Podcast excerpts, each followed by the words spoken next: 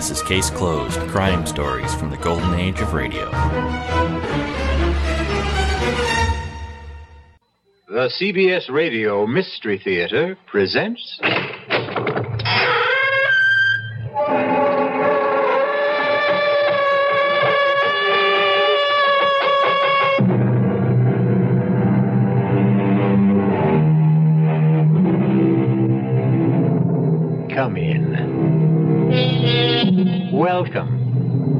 I'm E.G. Marshall. Welcome to the world of your own terrifying imagination.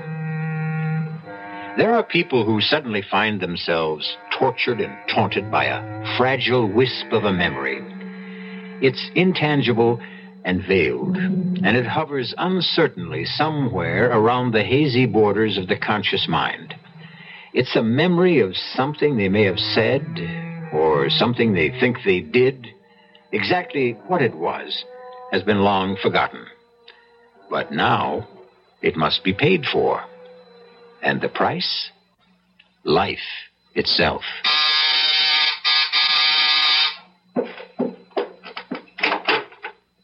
Yes, Uh, are you Mrs. Louise Goodman? that's right. Are you sure?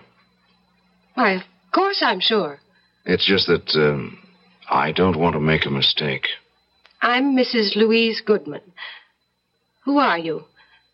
And what is it you want? I want to keep my promise. Promise. What promise? I promised I'd kill you. Remember?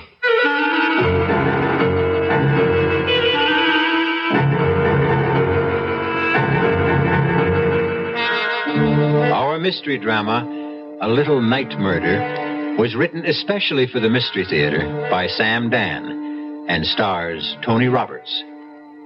It is sponsored in part by Anheuser-Busch Incorporated, brewers of Budweiser, and by the Kellogg Company, makers of Kellogg's Special K cereal.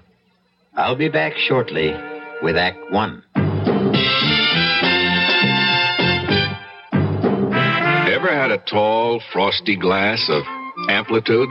Well, if your beer is Budweiser, you've had it often.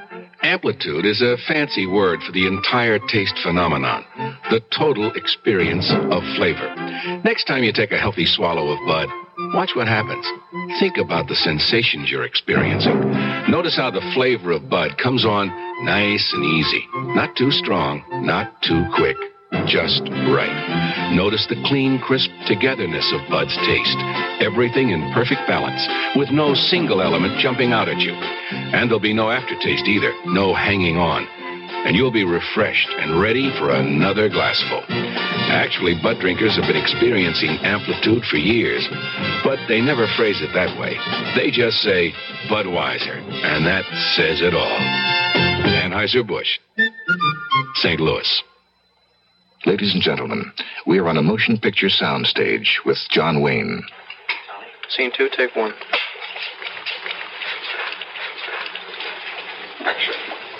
I'm John Wayne.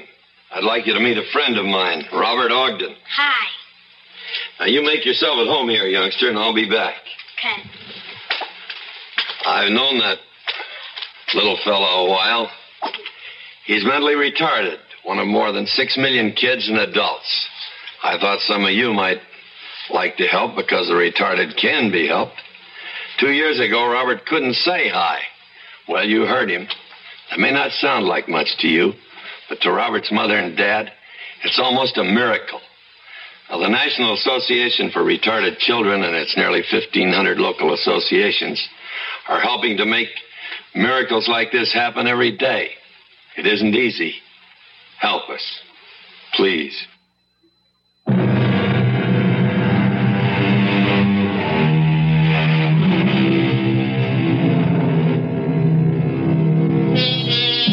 Downtown at night, the city is a deserted place. The lofty office buildings, those gleaming towers of glass and steel, stand quiet, empty and foreboding, like ancient temples. And like the ancient temples, they also have their priestesses. These are the ladies who enter at night with mops and brooms and vacuum cleaners to clear away the debris of the day's worship and purify the offices for tomorrow's rituals. We are concerned now with one of these, a sturdy, middle aged woman named Mary Margaret Cannon. Steady, hardworking, no nonsense. But on this Friday evening, something seems amiss. Mary Margaret is pale.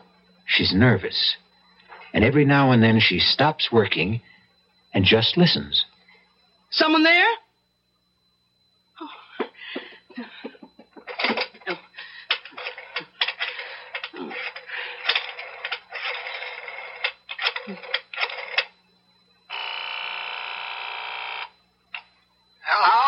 Terry.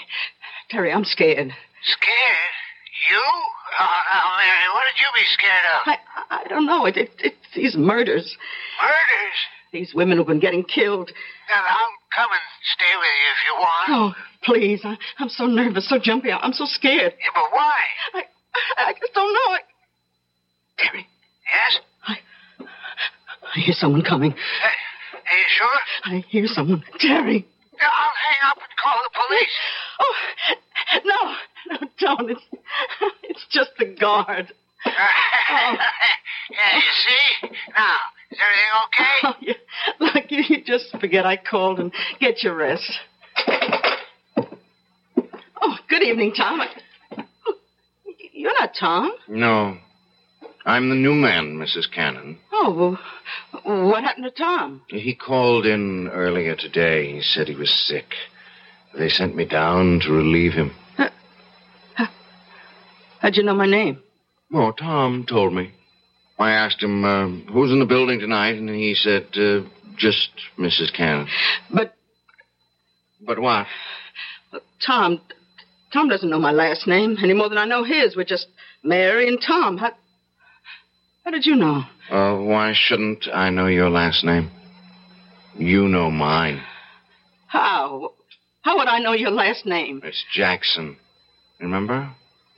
Little Peter Jackson. I I never saw you before in my life. Oh, you did, you did. Yes, you did. What? What, what do you want? I want to keep my promise. What promise? I promised I'd kill you. Why do you want to kill me? You don't remember? Well, let me refresh your memory, Mary Margaret Cannon. Twenty-three years ago, you lived on Baxter Street, and one morning you walked into a little grocery store. Oh, oh Ah, now, now you remember. You have exactly 30 seconds to live. oh, please, please don't kill me, please, Shouldn't please. you be saying your prayers? But I told the truth. If it was the truth, then God will forgive you. Pray, Mary Margaret Cannon. Pray. Oh, listen, listen. My husband and I, will we have a little money put aside. And I know exactly how you got Oh, it. you can have it, all of it. Only don't pray. Pray, pray, Mary Margaret. Jackson, Peter Jackson, maybe thirty years old, tall, thin, blonde. Don't shout. No one can hear you. They'll hear me. They'll hear me. They'll arrest you and hang you. His name is Jackson. Jackson. Peter Jackson. Oh, no. No, no, don't. don't. They'll catch you, Peter. They'll catch you. Number four. Mrs. Mary Margaret Cannon. Number five, coming up. Miss Alice Maitland.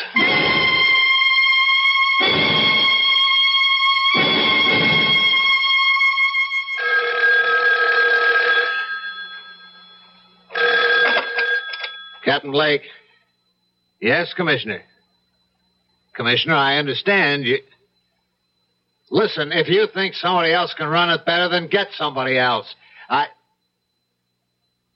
Oh, I agree, sir. Uh, yes, sir. No need for any of us to blow his stack. Absolutely, sir. Yes, I'll keep you informed. Wow, you got a pretty good one here. Is this your first mad killer assignment, Lou? Yeah, I guess so, Captain. Mad killers, mad bombers, mad stranglers, you name it. You get one every 10, 15 years. You can count on it. You get a rash of absolutely senseless killings. No motive, no rhyme, no reason. Should we talk to her husband again? What for? All he's going to tell us is what a great lady she was and how they neither of them ever had any enemies. Captain Blake, suppose. It's just suppose it isn't a mad killer. Four murders in 11 days. Number one, Mrs. Martha Denson, shot while parking her car late at night. Number two, Mrs. Janet Drew, shot in her backyard. Number three, Mrs. Louise Goodman, shot in her apartment. Number four, this cleaning lady, shot while at work. Well, could there be a connection? Did they have something in common? There's no pattern. None of them knew each other, as far as we can make out, or even had anything in common. Yeah, that we know of. It's the toughest situation in our business. A mad killer. Okay, he's a mad killer. Every killer is mad. But does this one have a method to his madness? Yeah. Uses a 38 caliber revolver and shoots women. The last one, uh, Mrs. Cannon, that's the problem. What kind of problem? Well, he's a mad killer, you say, so he wanders around, and if he gets a chance, he'll kill. He sees a woman alone in a parking lot, Mrs. Denson. He shoots her. He sees Mrs. Drew in her backyard. He shoots her. He sees Mrs. Goodman alone in her apartment. He shoots her. Okay, how do you account for Mrs. Cannon? You're dealing with a madman, Lou. You can't account for anything he does. All right, three women are targets of opportunity. They happened along, or he happened along, and that was it. But he went out of his way to kill Mrs. Cannon. Look, he had to slug the night watchman. He had to take the elevator up 12 stories to find her. It means he wasn't just out to kill any woman. He wanted that woman. Why? That's good thinking, Lou. And if this were almost any other kind of case. Blake. What? Oh, no. Not another one. Okay, okay. All right. Send her in. Did they tell you about nuts while you were getting your college degree? This one coming in sounds like a 14 carat nut to me. Captain Blake, Yes, I'm Captain Blake. This Detective Parker. how do you do? Huh? I'm Miss Maitland, Alice Maitland. I own a bookshop on 3rd Street, and. Well, it's about the murders. Do you know anything about the murders, Miss Maitland? I. I know who's going to be killed next. You do? Who? Me. Uh, why do you say that? I I have a premonition. I see. I know what you gentlemen must be thinking. You're convinced I'm a hysterical woman or, or a crank. No, but Uh, I... Miss Maitland, do you have any enemies? I don't know of any. Well, we know there's a homicidal maniac loose. It, it's true he may strike at anyone. That's not why I'm here. I know he's going to strike at me. Well, what reason would anyone have for killing you? What reason was there for killing those other women? Hey, you say your shop is on 3rd Street? I'll see that the officer on the beat keeps an eye on the place. Yes. I just thought I should tell you. That's all anyone can do, I suppose. Goodbye. Goodbye, Miss Maitland. Now, Lou, you have just conversed with an authentic member of the Nut Club. I don't know about that, Captain. She's a charter member. She belongs to the I'm the Next Victim chapter. I still say she's not a nut. Maybe not. Maybe she's just some poor little dame half scared out of her wits. Oh, she was calm. She was very calm. As a matter of fact, it's as if she knows what she's talking about.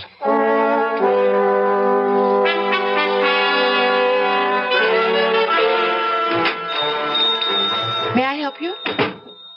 Oh, Hello. Remember me? yes. You're one of the detectives I spoke with. Yeah, Lou Parker. Tell me why you came to police headquarters with a story that, well, rationally, it doesn't make sense. You said as much yourself. You felt that you had made yourself seem somewhat ridiculous. But now, well, forget all that. I'm willing to assume that your story is true, that you really are next on the list. Then you do believe me? I'm willing to accept what you say, but you have to help me. Does anyone have a motive for wanting to kill you? No. You never did or said anything that may have hurt someone? I can't remember. A disappointed boyfriend? I never really disappointed anyone that way. And yet you insist someone wants to kill you. I know it sounds ridiculous. There's a reason for feeling the way you do. If only we could uncover that reason. Excuse me, that's my phone. Hello? Hello? Hello? Hello? Miss Maitland? Yes. What is it? You you seem rather pale. Oh? What happened? When I picked up the phone, there was just a click on the other end. As if someone had just hung up. Well, why should that seem to upset you? Well, because it's happened before. It has? Yes. Frequently? I mean, often enough so that it really isn't just an accident? Three, four, perhaps five times a day. Uh, when did it start? Oh, I'd say about two weeks ago. I remember it happened three times the night the first of those women was murdered. Well, why didn't you tell us this before? I I didn't think it was anything important. May I use your phone?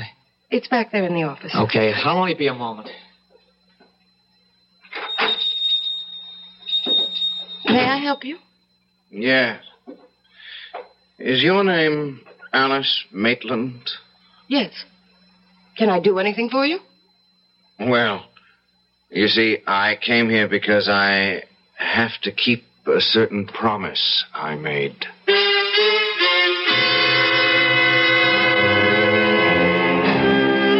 Say what you will about this young man. He has at least one redeeming feature. His word seems to be as good as his bond. But will he be able to keep this particular promise?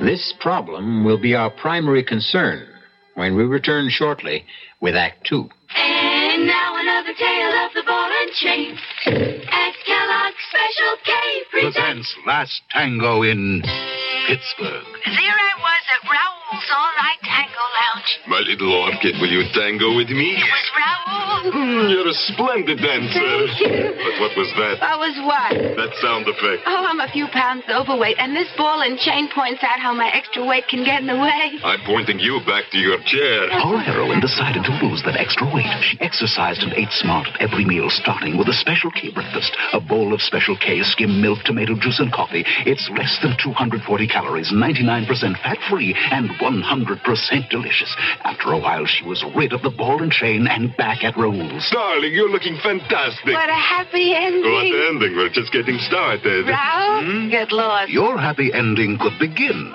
with the Kellogg's Special K breakfast. And that's another tale of the ball and chain. When you shop at your friendly Tradewell store, there's never any mystery about the values you receive. Tradewell offers the best food, the best selection, the best service, and at the best possible price. So don't be mystified about shopping for food. Shop at your friendly Tradewell store and stretch your food dollar without sacrificing quality. Here are some of this week's specials at Tradewell. Fresh Washington grown cut up fryers, 65 cents a pound. USDA prime or choice full cut beef round steaks, $1.29 a pound. Green Giant sweet peas, four 17 ounce tins for $1. Number one golden bananas, six pounds for $1. Shop Tradewell for quality with economy. Tradewell is headquarters for USDA prime beef.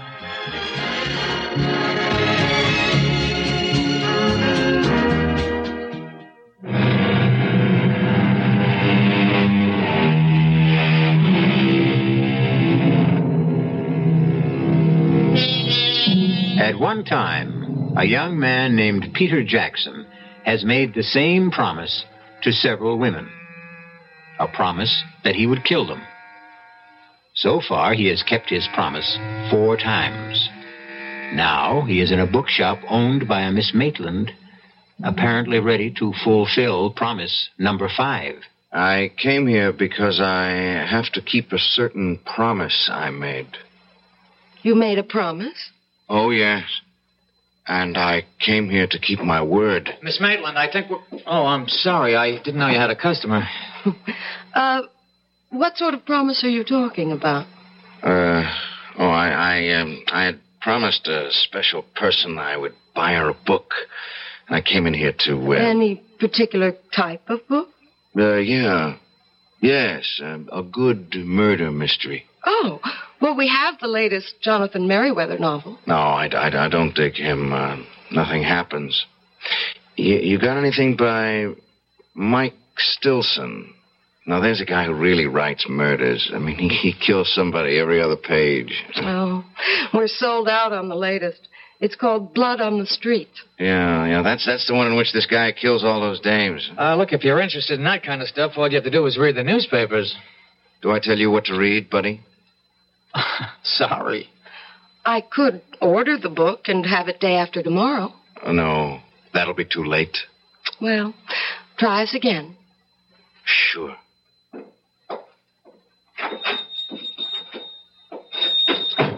Well, there's a guy with gruesome tastes. Well, takes all kinds. Hey, you know, he's a great Mike Stilson fan, and he thinks nobody knows it. Who? My boss, Captain Blake. You're kidding. Hey, this is the very first time I've ever seen you smile. Oh, I smile a lot. It's just recently. I uh, told Captain Blake about the calls. And? Well, you never know. He just grunted and said, I'll stay with it. Uh, what time do you close? Just about now. I'll take you home. I live in this building, two flights up. Well, how about some dinner? Oh, you don't have to. You asked for police protection. Is that the reason? Line of duty? Well, uh, yes and no. I'd like to. Except that, well, it's the end of the month and I'm swamped with paperwork. Well, this neighborhood seems safe enough. It's busy. And that diner across the street stays open all night. Look, keep this card handy at all times. It's got a special phone number. Now use it. Anytime you're disturbed by anything at all, no matter how slight or trivial, don't feel embarrassed. Just get on the phone.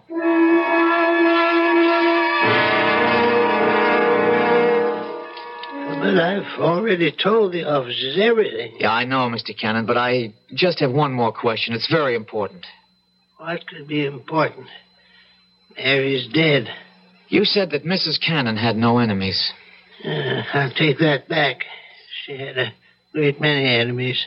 But when we asked you last night, you said she had none. Uh, sometimes when you think about a question, you see it in a whole new light. Can you name some of these enemies? She was good. She was honest. I'm, I'm, I'm sure she was, but just tell me this. During the past ten days or so, would the phone ring and then go dead as soon as you picked it up? Yeah, now that you mention it, yeah, it happened. Often? At least two, three, maybe four times a day. I see. I- Is the name Alice Maitland familiar? Alice Maitland. Think. Alice Maitland. You know, there is something familiar about it. The Alice Maitland. Think of the type person with whom you could associate that name. Now, would she be a, um, a movie star, a, a librarian, a, a teacher, a, a woman who might own a bookstore? No, no, none of those. I think of a little girl. A little girl named Alice Maitland. Did she live in the neighborhood?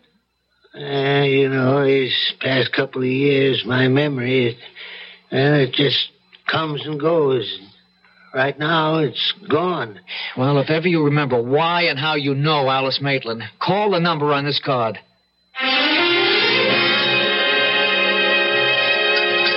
I'll have another cup of coffee, please. Uh, you waiting for somebody, mister? Well, not exactly. Why do you ask? Oh, well, now you've been sitting around for hours drinking this stuff. The coffee in this joint that good? Look, don't be frightened. Oh, who's frightened? Well, you are, so, uh, just look at this. Oh, you're a cop. Uh-huh. Yeah, I was beginning to think that you could be that, that mad killer. Well, it could be just about anybody. I, uh, hope I didn't scare you too badly. Well, the truth is, I, I wasn't that much scared for myself. No? Well, you've just been staring at that building across the street. I, I got the idea you were watching for something. Are you? Well, maybe. Could I have uh, change for the telephone, please? Thank you.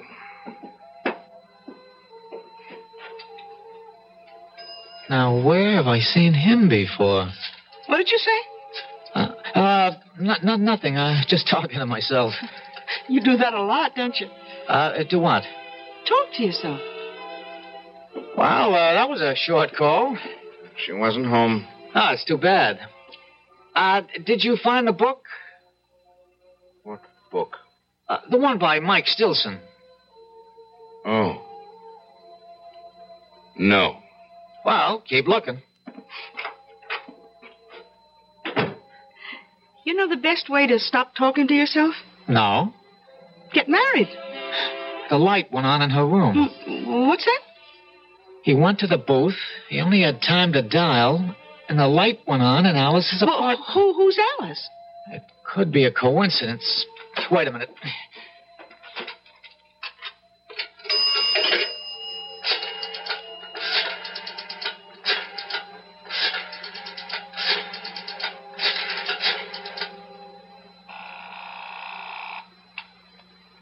Hello? Alice, it's Lou Parker. Did I wake you? No. I'm up. Did your phone ring just a minute ago? Did it ring? Well, I don't know. What do you mean you don't know? Well, I, I'd fallen asleep, and well, I must have been having a bad dream. I, I, I think I heard the phone, but it, it could have been in the dream. Anyhow, I, I did wake up suddenly, and I, I turned on the light, but I didn't hear the phone ringing anymore. Could it have been the ringing of the phone that woke you? I don't know. Did I hear it ring, or did I dream it was ringing? I... Why do you ask? I, I'm, I'm just checking. Um, anyhow, I'm, I'm glad you're okay. I'll, I- I'll see you tomorrow. Good night. Oh, that was a short phone call, too. Uh, yeah. How is she? Who? Your girl. How do you know I called my girl? I told you I read character Do you also read the future? Like an open book. Well, I sure hope so.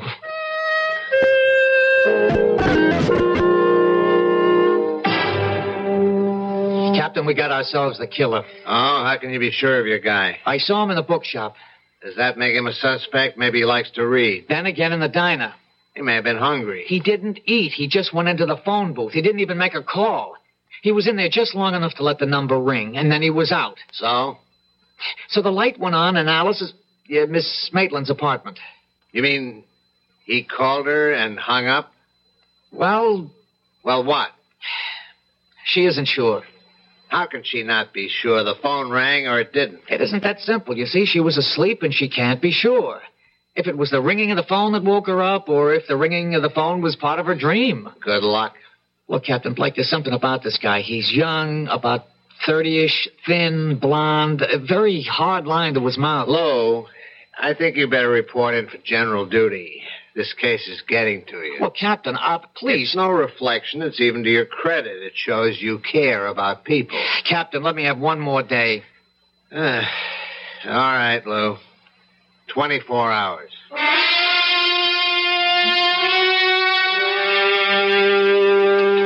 I'm sorry I've caused you so much embarrassment, Lou. Oh, That's all right.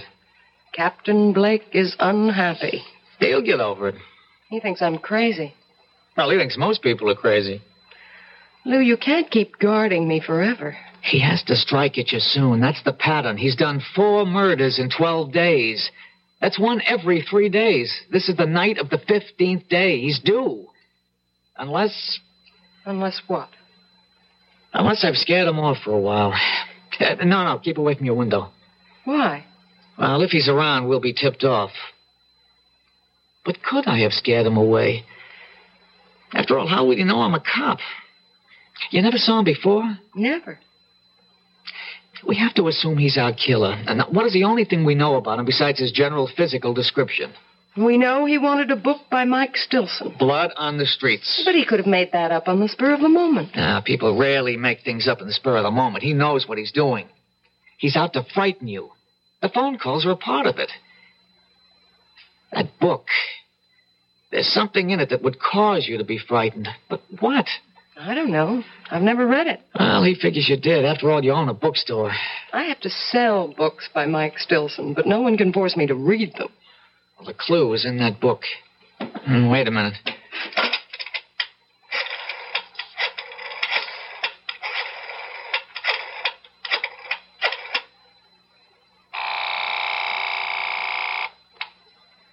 Yeah, hello? Captain Blake, it's Lou Parker. Uh, do you know it's two in the morning? Yes, sir, but I'm calling in the line of duty. You live dangerously, Lou. What is it? Captain, you've read all the books by Mike Stilson. What? D- Don't deny it, sir. It's a known fact throughout the department. You mean you woke me up at two in the morning just to ask? Line of duty, sir. If I read those books, it's only because I get a good laugh at how unrealistic they are. Captain, what's the story of blood on the streets? Lou, I hope your patrolman's uniform still fits. I'll be able to prove this is the line of duty. Yet, Alice, pick up in your extension. Well, in a nutshell, a bunch of spoiled, rotten rich kids are kind of high. They're joyriding in this sports car, and they run down and kill this harmless old gent. The harmless old gent has a son. The son comes back from Vietnam. He swears he'll have revenge, so he shoots the joyriders one by one.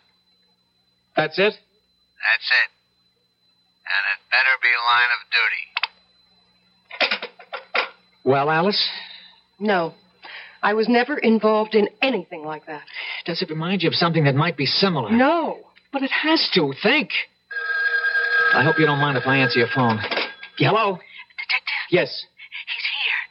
You know, Blondie. He, he's sitting at the counter, he's having a ham sandwich and a glass of milk. Thanks. Look, he can't see me, but I can see him. Oh, oh, he's headed for the phone booth. Oh, good work. We better hang up. What is it, Lou? Well, right now, right here and now, we're going to find out. If that telephone should ring.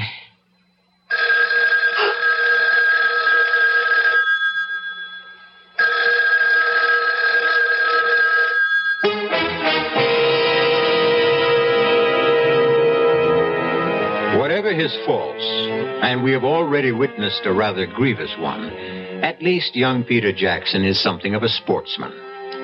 In his own way, he warns his intended victims. He even tries to give them clues. This time, has he given one too many? We'll be back shortly with Act Three. This is Chris Schenkel for the President's Council on Physical Fitness and Sports. You know, you get used to looking at sports one way from up here in the booth, and sometimes we're inclined to overlook the importance of sports from another point of view. And that's from the point of view of kids. You know, a child doesn't have to be a natural athlete or a super performer on the field to be physically fit. Any child, boy or girl, can be in shape. And the best way is through a regular, vigorous program of physical education in our schools. Fitness at an early age, doctors tell us, can have a lot to do with a child's future health as an adult. Fitness can help them become more mentally alert, better achievers, more outgoing, and happier. Yes, so often we overlook the need to educate a child's body as well as his or her mind. So we urge you to support the physical education programs in your schools and to make sure your kids are getting the kind of instruction they need. For more information, write to the President's Council on Physical Fitness and Sports, Washington, D.C., zip code 20201. Poverty to me is not just a lack of money. Poverty is a lack of power. We want to try to see whether it's possible to live in the city. Whether or not it's possible to share life, you know, on a city street. The give and take of city living is what you might call it. Whether or not we could bring people together to begin to work together and confront the problems that are all our problems. I think really that the problems that people face in life can be solved. You don't need someone from outside to do it. And you really don't need a great deal of money to do it. What you do need is a lot of people who recognize that they have the ability to do something about the problem. Not by themselves, maybe, but working together and sharing their talents and their ideas. Together they can confront the problems and overcome them. That's what the Campaign for Human Development is all about. Campaign for Human Development, United States Catholic Conference.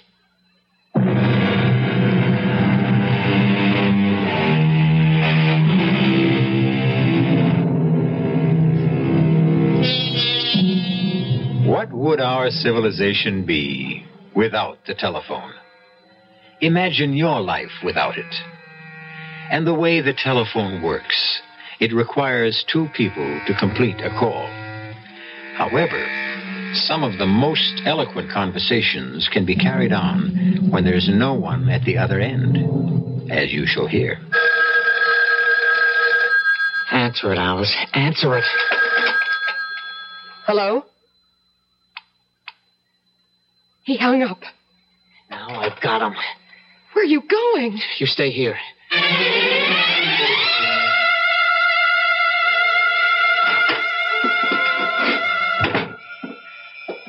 Hi, Detective. Where is he? Blondie? Well, I told you he went into the phone booth. He didn't stay in there more than a couple of seconds, and then he ran out of here. Did you see which way he went? He didn't even pay his check. Which way did he go? Look, you got nothing to worry about. You'll get him. What are you saying? He ran into a cab that's usually parked outside. All right, could you describe I don't ca- have to describe. I know. Look, all I want is I the- know the cab driver. He's a school teacher at days, and he moonlights. His name is Vic Wilson. Does he have a radio? They all have radios. How could he make a living? What's the company? Oh, what a great witness I make. Jefferson. You even got the number on a card in the phone booth. Blondie's in for it, huh?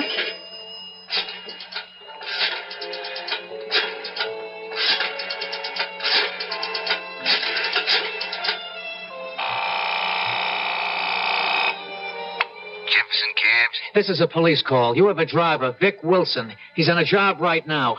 The minute he checks in, have him report back to the diner at 3rd Street to Detective Parker.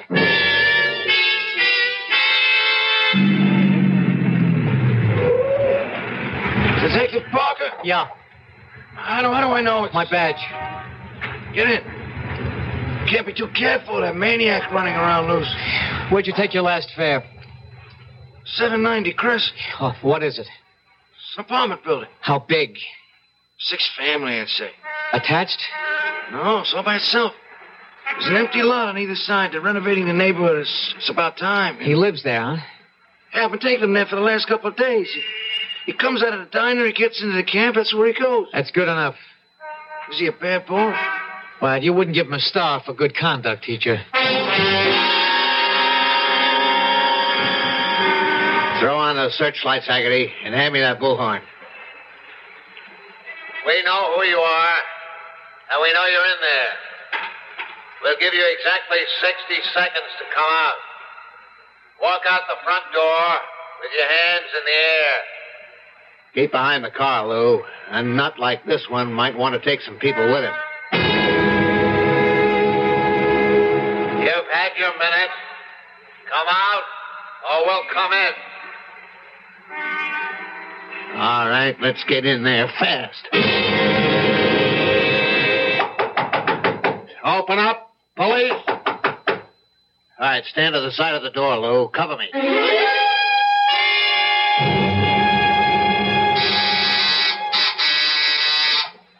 Who is it?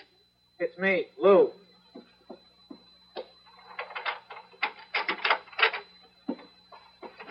Lou. Lou, what happened? Well, You didn't get him. no, we didn't get him.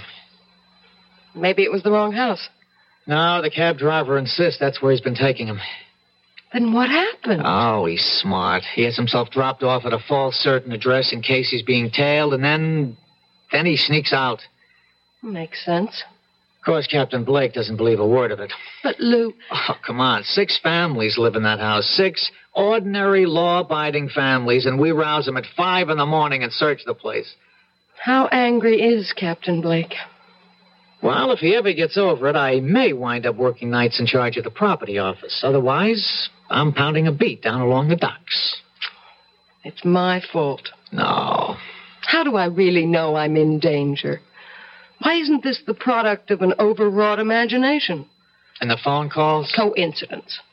And the guy in the bookshop? And we see him again in the phone booth just before your telephone rings? It could all be coincidence. I can't accept that. Captain Blake does. As far as I'm concerned, you're in danger, and you're convinced of it too, aren't you? But I don't have to be right. We can't take any more chances.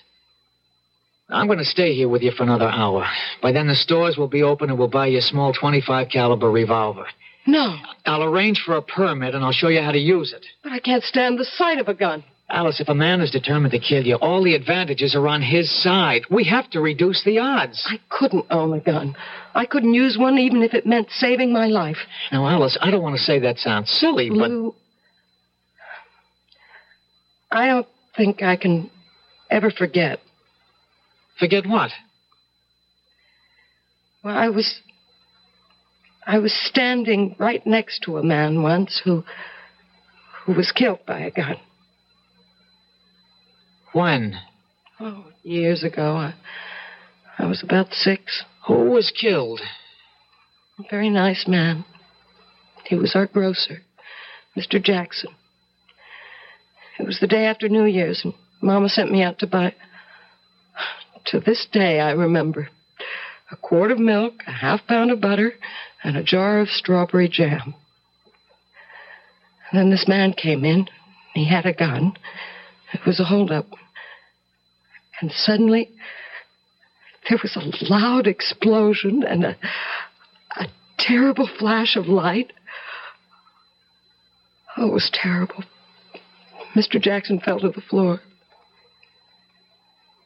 He was dead. And the man ran away. Was he ever caught? Oh, yes. Just a few hours later. I had to go to the station house to identify him. Do you realize what you've just told me? This is it. You identified the man. He was sent to jail. Now, years later, he wants his revenge. But that's not what happened. No? Well, you see, I was so frightened. I, I wasn't sure. I really couldn't identify him. And he went free. So why would he want to kill me now? Then that gets us nowhere either. The others couldn't identify him either. The others? Yes. There were other people, but no one was sure of him. Now, if you had identified him and sent him to prison, it'd make sense to suppose he'd want revenge, but you didn't. Now, whoever and wherever he is today, he's happy. But the fact that you failed to identify him could have made someone else unhappy. What do you mean? Oh, the book, Blood on the Streets. It's about a man who killed people who did his father an injury. Did this grocer have a son? I think so. I think a little boy used to play in the store. Oh, but it's so long ago. I... Who could that be? I'll take it. Hello? Uh, Mr. Parker, it's Derek Cannon. Remember me? Y- yes, Mr. Cannon. They said I could reach you at this number. Uh, Anyhow, it came to me. What came to you? Well, I, I was trying to puzzle out why the name Alice Maitland was so familiar. Well, sir, uh, about 23 years ago, Mary Margaret was in a grocery store, and a man was killed in a holdup. I took her down to the station house to identify the gunman. And could she? Well, now, sir, she really couldn't be sure. Anyhow, another one of the witnesses was a little girl. Her name was Alice Maitland. And I remember her because she was the most terrified little thing I'd ever seen in my life. Thank you. Thank you, Mr. Cannon. I've got you. Finally, I've got you all tied together. Who? You and those women who were killed all come together in a little grocery store some 23 years ago. Finally, now we know who we're looking for. I'd like to see the look on Captain Blake's face when I tell him You won't this. live to see that look, friend. Lou! I know you got a gun in the shoulder holster. Just lay the phone down. Slow. Easy.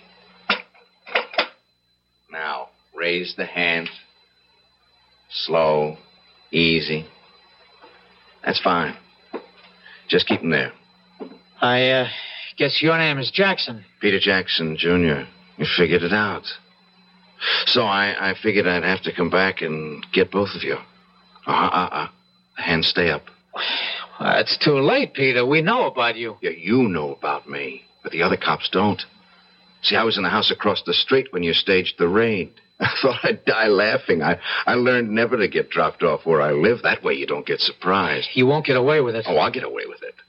She's the last one. I'm sorry about you, but I'll walk out of here. And who'll know it was me?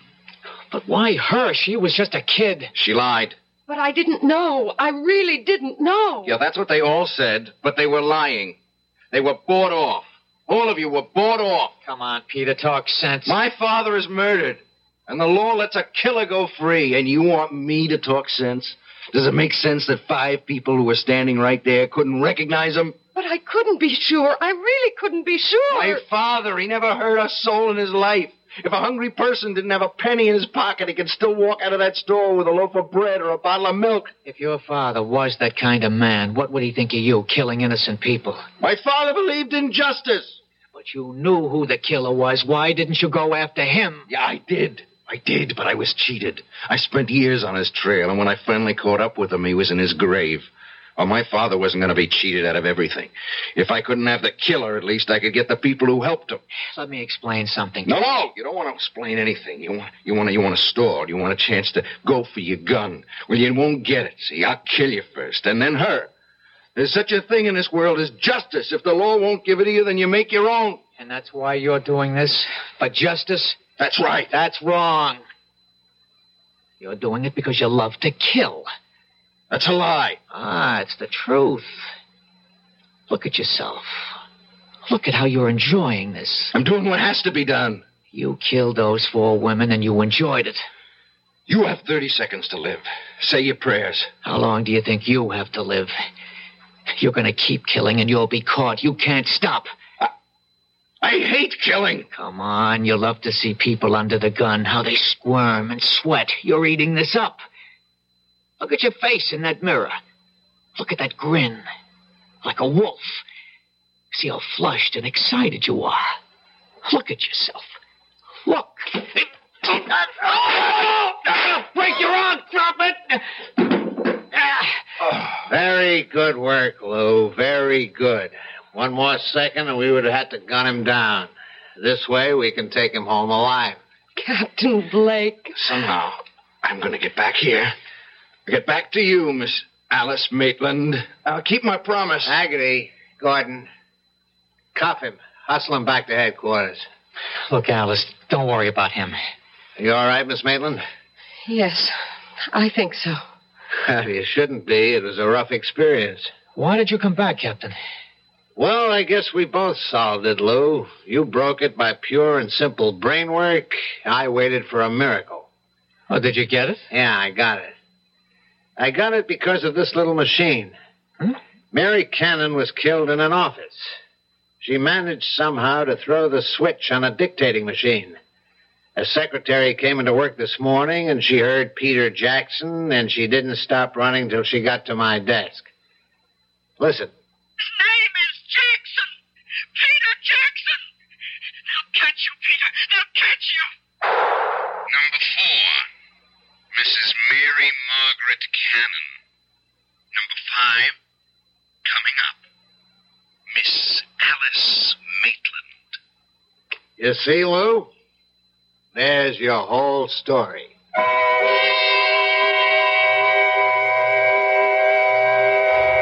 Of course, that isn't our whole story. For instance, you might want to know what happened to Peter Jackson. He's in a hospital for the criminally insane. For his sterling leadership in cracking the case, Captain Blake will probably become the next chief of police. Detective Parker will probably become Detective Sergeant Parker. And Miss Alice Maitland will probably become Mrs. Lou Parker. So you see, sometimes we can give you a happy ending. I'll be back shortly. Who knows how to help you solve your shopping problems? Your Better Business Bureau knows. Listen, Lou, this fellow is at the door about the home repair, you know, and he wants me to sign the contract now. What'll I do? You don't have to sign that contract now, madam. You're not Lou. Who are you? I'm the man from the Better Business Bureau with some advice to help you to protect yourself.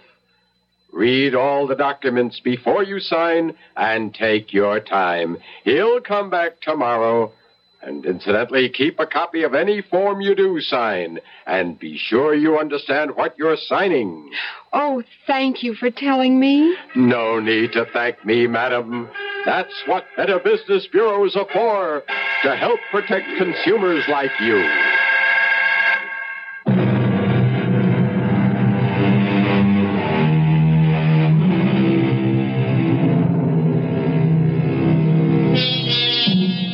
The story you have just heard was concerned with the most precious concept the human race has ever created justice. And when you think of Peter Jackson, perhaps he proves the point made by a great poet. When a man takes justice in his own hands, he will soon shape her to his own ends. Our cast included Tony Roberts, Susan Grossman, Jack Grimes, Bryna Raeburn, and Robert Dryden. The entire production was under the direction of Himan Brown. And now, a preview of our next tale. How has life gone with you all these years? Oh, as all lives go, I suppose. There's been the good, the bad, the indifferent. Yes, well, mine has been mostly bad. Huh? I've prospered. My importing business in Baton Rouge. Ruination, that's been my lot, my fate. The fate of the House of Usher. Well, uh, if if you are financially in need. No, no. No, no, no. No, no, no. I, I, I speak of another kind of ruination. Decadence. I speak of the evil. The evil that molders within my body, my mind, my house. House? Oh, no. No house, this. A tomb. A tomb that houses the living dead. You are ill. Yes, I lied. I I am ill with with fear. This is E.G. Marshall inviting you to return to our Mystery Theater for another adventure in the macabre. Until next time, pleasant dreams.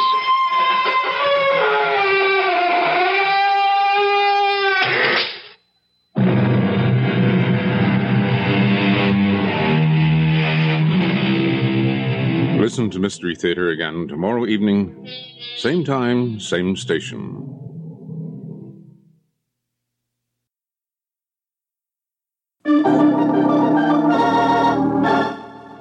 Another five minute mystery.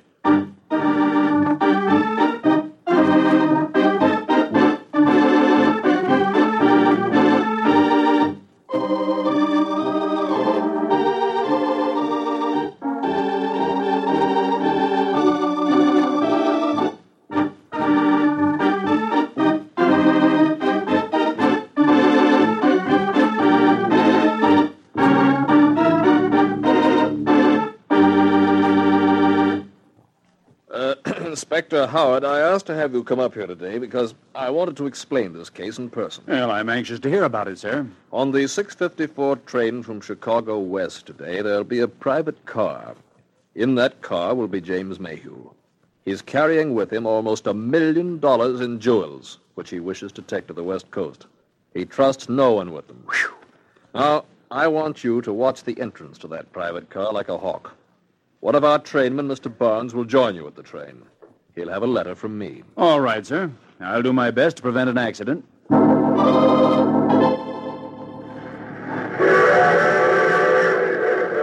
know, I've been a railroad man all my life, Inspector.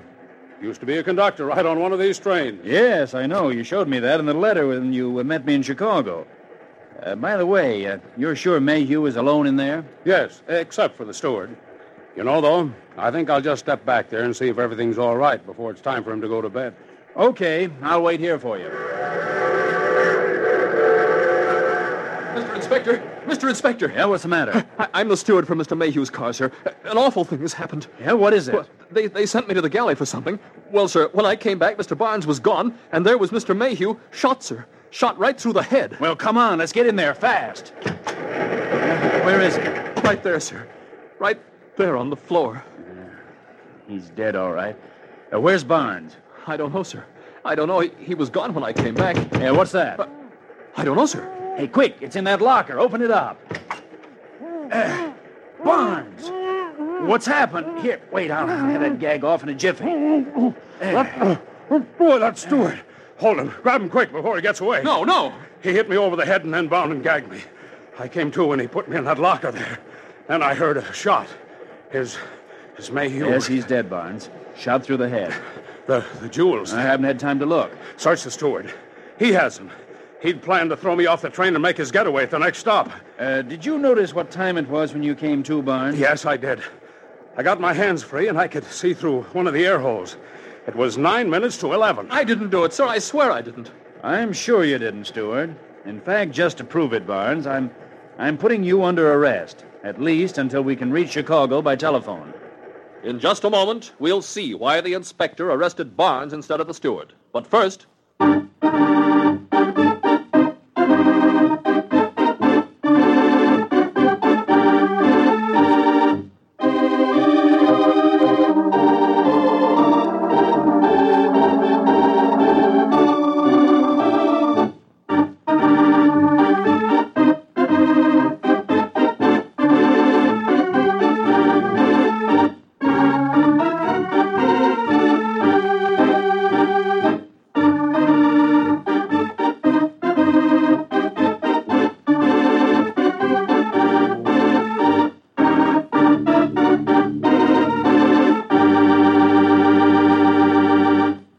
now, back to our five minute mystery. Me? Under arrest? Yes, Barnes, you made one mistake, and I'm willing to take a chance that it'll hang you. When I asked you what time it was, you said it was nine minutes to eleven. Any railroad man with the experience the real Barnes has had would naturally say 1051. You've been impersonating Barnes, went in and shot Mayhew, and locked yourself in the locker, gagged. And just to prove it. No, no. Yeah. Ah, the jewels are right here in your pocket. Yeah, nice work, Barnes, but not nice enough.